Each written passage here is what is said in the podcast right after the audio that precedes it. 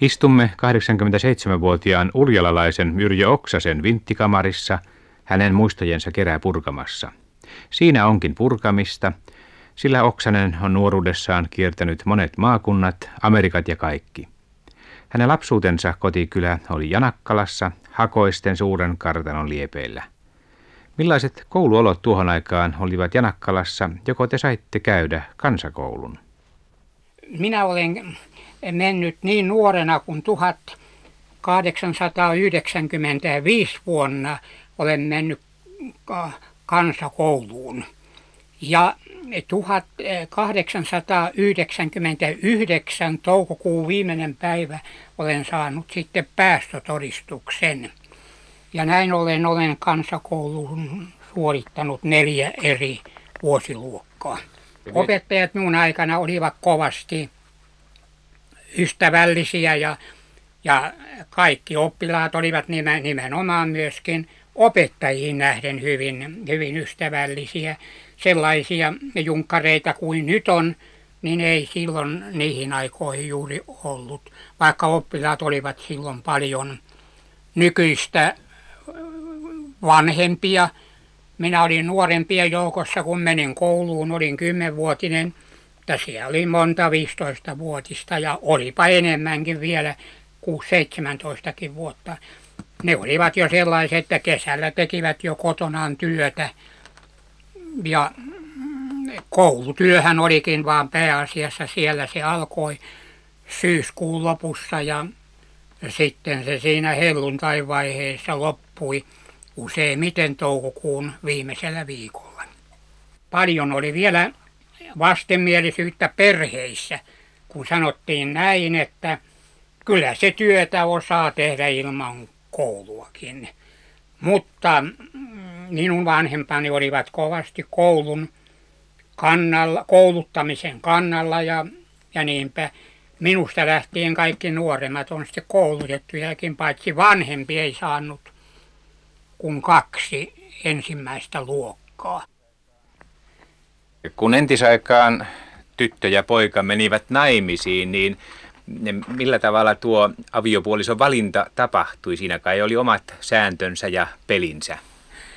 Siinä oli tavallisemmin aina joku puhemiehenä, vaikka kylläkin ne tunsivat toisensa niin tyttö kuin poikakin, niin tuo puhemies oli siinä useimmiten niin kuin sanoisimme usuttajana tai yllyttäjänä siinä kehumassa kovasti, varsinkin jos on tyttö vietiin taloon, niin kehumassa minkälaista he siinä talossa oli, mihinkä hän emännäksi tuli.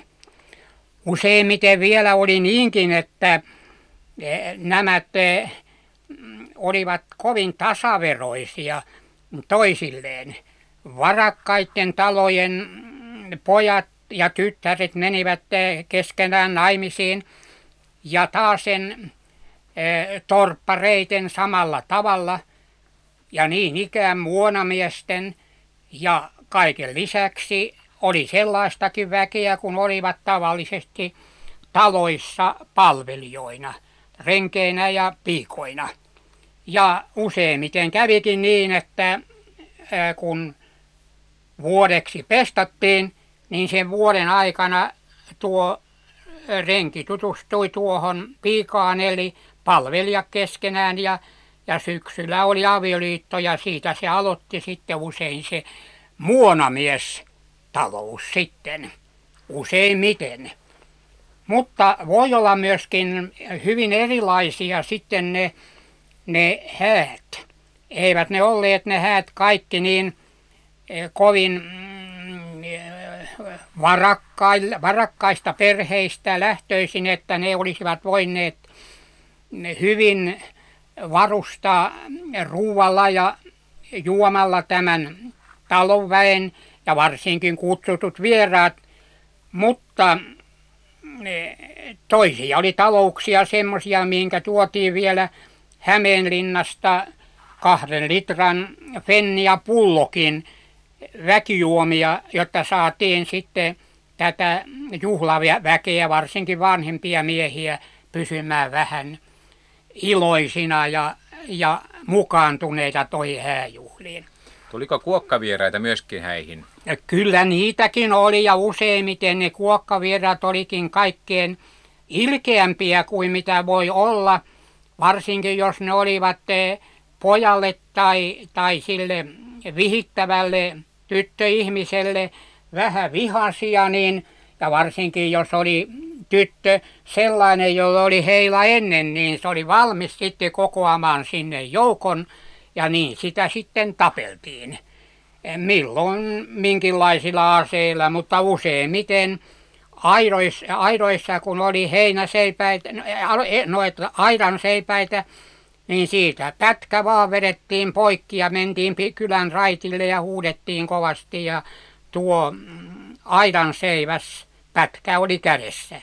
Ja tultiinpa joskus myöskin sisälle siihen huoneeseen, missä häitä vietettiin. Syntikö siellä oikein yhteenottoa?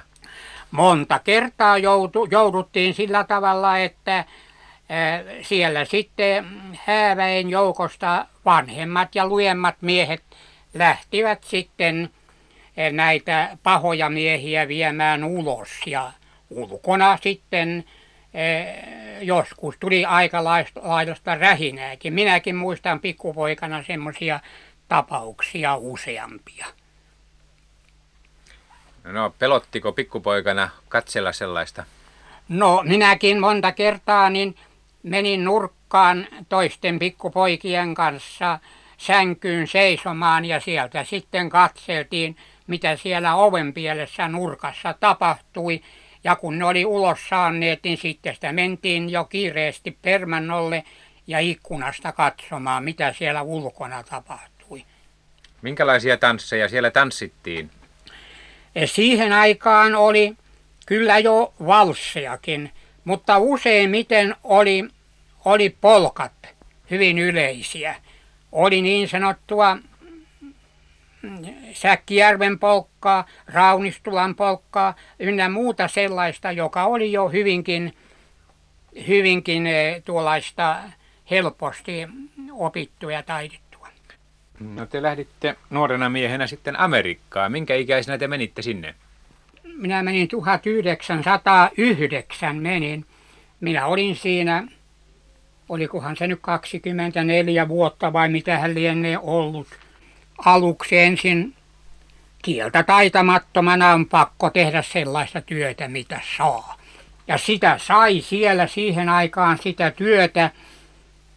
Ensimmäisenä työpäivänä minäkin sain lopputilin, mutta huomenna menin toiselta luukulta menin hakemaan työtä, niin sanottiin, että tulkaa huomenna aamulla. Ja näistä sitten siellä työtä sai, ei se ole niin kuin nyt, että työttömiä on suuret määrät. Mitä työtä te teitte siellä alkuun? Aluksi ensin oli minulla sellaista työtä, että minä olin sellaisella levyosastolla, missä laivojen kylkiin painettiin koneella sellainen sivusta, että se sopii juuri aivan siihen laivan kylkeen. Suorat levyt eivät sopineet kuin keskikohdalle laivaa molempiin päihin, fööriin ja ahteriin, taikka niin kuin etupäähän ja takapäähän.